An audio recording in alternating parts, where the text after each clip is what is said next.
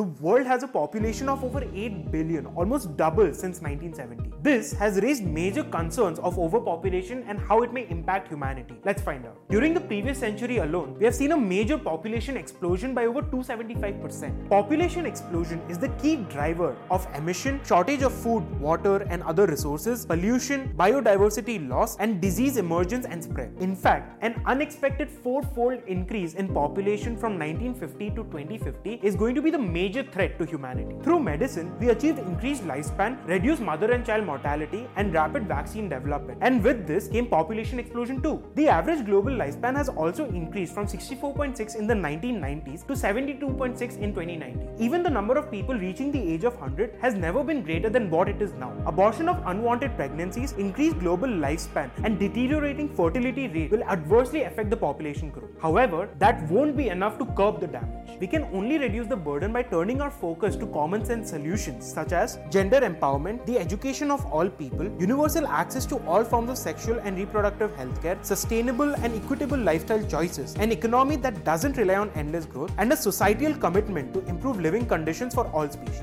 So how do you think we can control overpopulation? Tell us in the comment section.